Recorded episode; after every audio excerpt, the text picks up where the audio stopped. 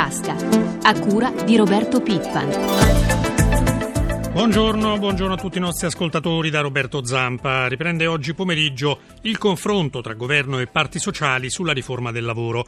Le distanze tra le opinioni del governo, quelle di Confindustria e quelle infine dei sindacati, su alcuni argomenti si riducono, su altre questioni invece col passare dei giorni si allargano ulteriormente.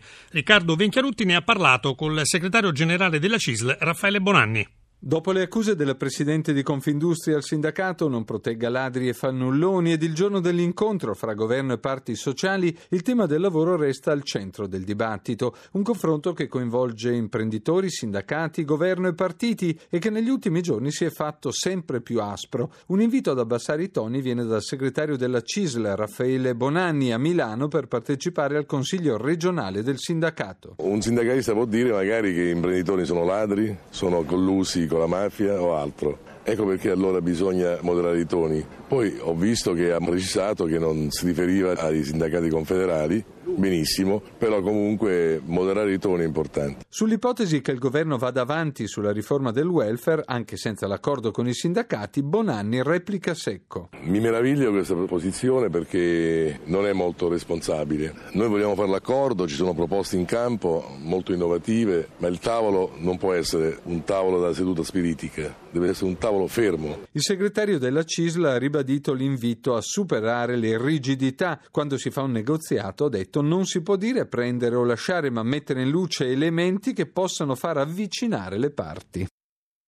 Su questa tanto attesa e per certi versi temuta riforma del mercato del lavoro, sentiamo subito il commento dell'economista Luigi Prosperetti. Buongiorno.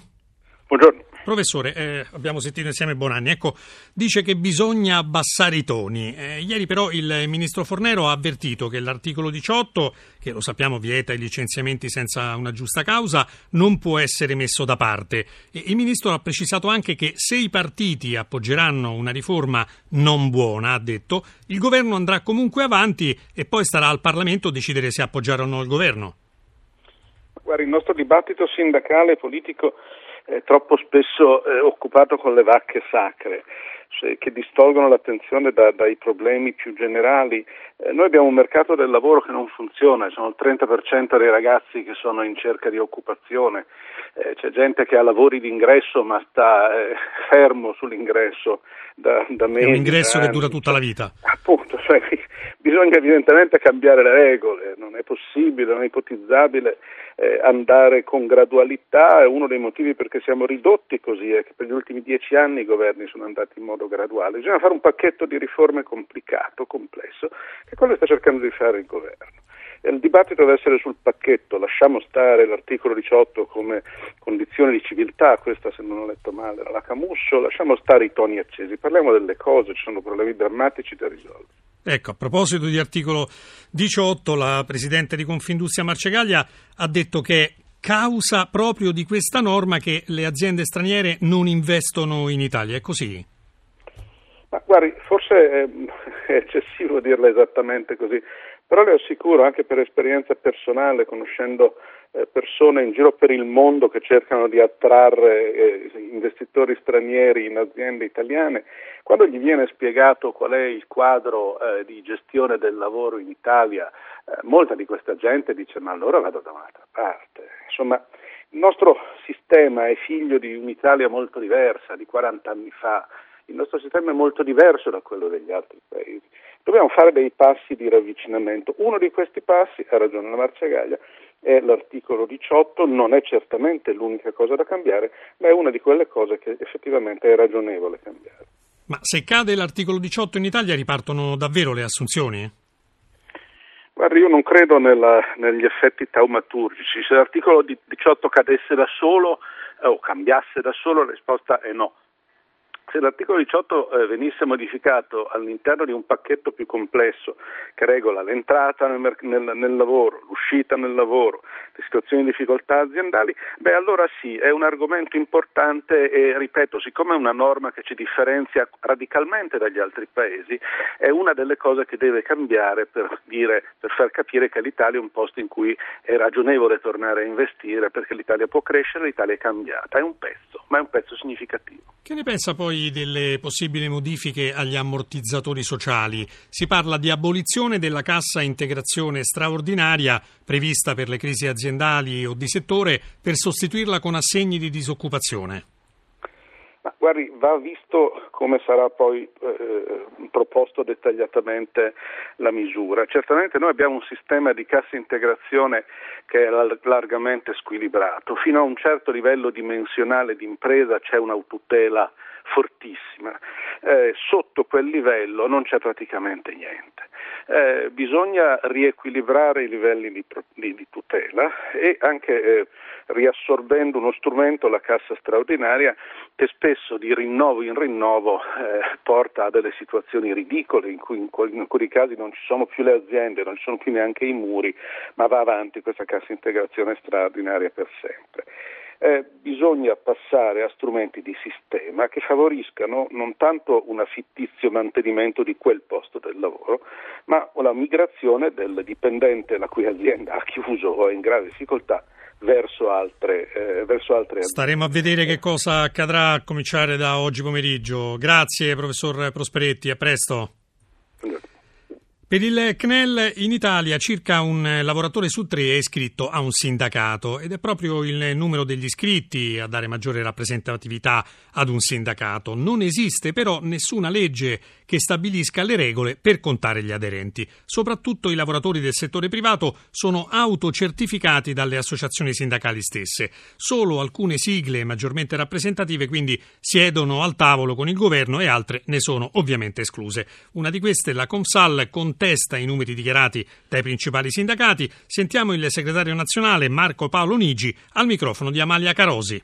CGL, CISL, WIL e UGL si stima che siedano al tavolo in rappresentanza di circa 15 milioni di lavoratori. Voi della Confsal però contestate questa cifra. Perché? Perché sono cifre autocertificate e non certificate da un ente terzo che misura la reale rappresentatività e rappresentanza dei sindacati. Secondo voi come andrebbero contate le iscrizioni ai sindacati? Nel privato perché nel pubblico ci sono già le regole. L'ARAN ogni ogni anno misura il numero degli iscritti per delega, perché per iscriversi al sindacato ci sono due modi, un'iscrizione per delega, cioè attraverso la trattenuta dello stipendio, e un'iscrizione in contanti ma che è minoritaria. Nel privato invece viene soltanto da una decisione di Confindustria, per esempio, o dei sindacati CGL, CISL, che ammettano o no altri sindacati al tavolo. Allora noi cosa chiediamo? Che prima si consenta a qualunque sindacato di avere la trattenuta sullo stipendio stipendio, misurare quanti sono gli iscritti attraverso dall'Inps e se questi raggiungono, come nel pubblico impiego, il 5% dei lavoratori, si ammette la firma del contratto. Perché il problema della rappresentanza sindacale è più urgente ora? Perché le modifiche mercato del lavoro sono modifiche importanti che sono certamente compito delle parti sociali di arrivare a trattare perché è tipicamente contrattuale il tipo delle modifiche e quindi si assiste a una rappresentanza di forze sindacali che non rappresentano altro che se stesse. Il Consiglio di amministrazione della Fiat ha presentato ieri i dati del bilancio del gruppo nel 2011, confermate le ottime notizie che arrivano dagli Stati Uniti, ma anche l'andamento negativo del mercato europeo e italiano. L'utile della gestione ordinaria è di 2,4 miliardi di euro, mentre l'utile netto è di 1,6 miliardi. Il servizio di Andrea Caglieris. Assemblea degli azionisti il prossimo 4 aprile a Torino, così ha deciso il CDA Fiat. Sarà quella l'occasione in cui si proporrà la riduzione da 15 a 9 del numero dei consiglieri. Intanto, archiviati i conti 2011, torna centrale per il lingotto il tema alleanze. Insistenti le voci su un accordo tra Torino e il gruppo Peugeot Citroën o con Opel, alla luce della probabile rottura di quest'ultima con General Motors. L'obiettivo è quello di fronteggiare Volkswagen, leader nel mercato europeo e sempre più proiettato proiettata a diventare primo produttore mondiale. Del resto, l'amministratore delegato Sergio Marchionne è stato chiaro, c'è bisogno di un nuovo partner strategico con il quale puntare a produrre 8 milioni di vetture e non più 6 da vendere nel 2014 nel mondo. E poi c'è la partita Asia. In questa chiave, per Fiat Chrysler torna all'ordine del giorno la pista di un'alleanza con Suzuki, già in ottimi rapporti con Torino e sempre più ai ferri corti con Volkswagen, che detiene quasi il 20% della casa giapponese. L'economia europea comincia a vedere la luce in fondo al tunnel della recessione. Secondo Eurostat a dicembre nella zona euro gli ordinativi alle imprese sono aumentati dell'1,9% contro un calo dell'1,1 a novembre.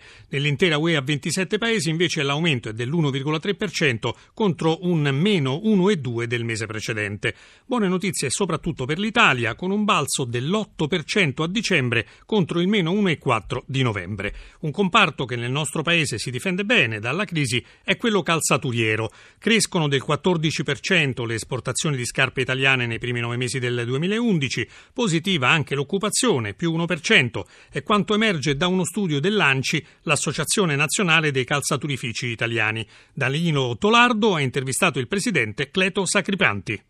Nel 2011 le vendite all'estero hanno portato a risultati molto importanti. Verso quali paesi esportate? principalmente Russia, Estremo Oriente, Cina, Corea e Giappone, ripresa il Nord America, Stati Uniti, tiene l'Europa, principalmente Germania e Benelux.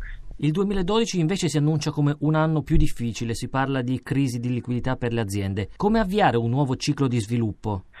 Preoccupati per la liquidità delle aziende perché da un lato le banche attraverso il credit crunch non danno credito alle imprese, dall'altro noi dobbiamo sostenere anche i nostri clienti, il nostro trade. Il mercato interno è quello che risente maggiormente della crisi. Quali interventi sono necessari per rilanciarlo? Ci preoccupa il mercato interno perché i negozianti multimarca hanno sofferenza per il credit crunch e ovviamente anche per il calo dei consumi. Noi come ANCI ci stiamo attrezzando per uno studio per monitorare l'andamento del mercato interno ma anche per capire come sostenere le nostre imprese magari attraverso pubbliche relazioni più efficaci oppure attraverso dei studi per far crescere i marchi delle imprese nei negozi multimarca.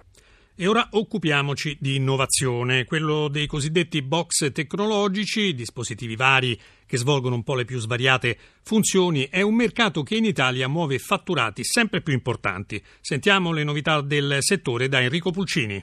Si va dalle PlayStation, gli strumenti chiave per i videogiochi, ai box tecnologici che consentono di integrare internet e televisione, fino alle scatole multiservizi che servono per i più svariati utilizzi anche nella mobilità. Un mercato sempre più innovativo e che muove fatturati considerevoli. Iniziamo dal comparto delle PlayStation con un nuovo prodotto, la Sony PlayStation Vita. Andrea Cuneo di Sony PlayStation Italia. Questa è la nuova PlayStation Vita, ossia una console per videogame che utilizza tutta la tecnologia degli smartphone smartphone oggi, però finalizzata al puro videogioco. Anche Microsoft è una realtà attivissima nel settore con console sempre più innovative. Silvano Colombo, direttore del Consumer Channels Group di Microsoft Italia. Noi tendiamo a riassumere, a dividere i prodotti consumer di Microsoft sulla base di tre schermi, quello del telefono, quello del PC e quello della televisione, al quale è connessa Xbox 360, la nostra console. Sul telefono abbiamo rilasciato una nuova nuova versione di Windows Phone,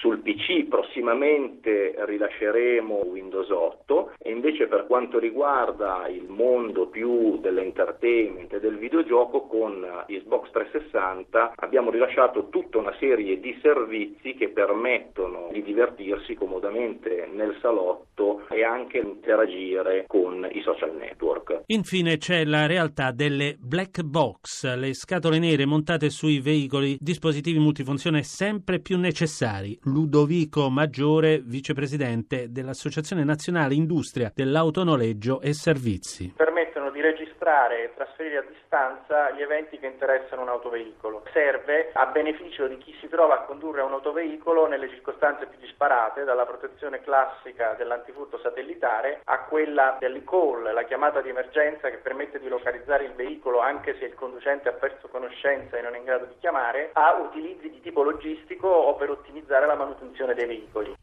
Chiudiamo con le borse, ci colleghiamo con la nostra redazione di Milano. Maria Giovanna Lorena, eh, i mercati restano incerti soprattutto sul salvataggio della Grecia. Eh sì, buongiorno, è una situazione incerta per i nuovi dubbi sulla soluzione della crisi eh, greca. Ieri l'agenzia Fitch ha declassato nuovamente Atene, poi ci sono anche incertezze sulle prospettive del quadro economico europeo.